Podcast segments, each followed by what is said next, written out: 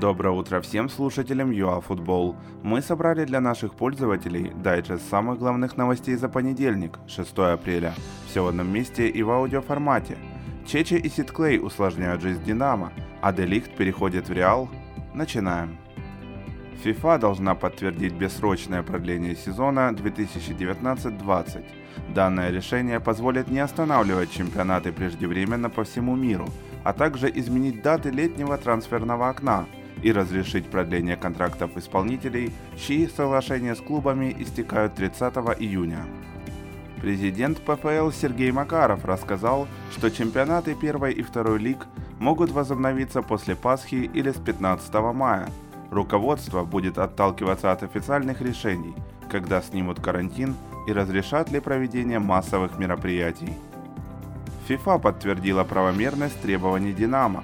Бразильцы просрочили платежи по трансферам Че Че и Сидклея, поэтому киевляне ведут судебное разбирательство с Коринтианцем и Сан-Паулу.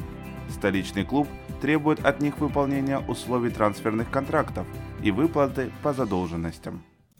В возрасте семидесяти одного года скончался известный сербский наставник Радомир Антич. Он побеждал с Атлетико в Ла Лиге и Кубке страны. Также работал в Реале, Барселоне, Сарагосе и Партизане. Горе и в семье Гвардиолы. Мать менеджера Манчестер Сити Далорс Салакарио скончалась от коронавируса в возрасте восьмидесяти двух лет. Свои соболезнования Пеппу высказали боссы Сити, игроки и фанаты по всему миру. Де Лигт может перейти в Реал этим летом. Ювентус отпустит Матейса, если сливочные заплатят сто пятьдесят миллионов евро. Именно такая клаусула прописана в соглашении защитника. Мина Райола не против смены клуба для талантливого клиента.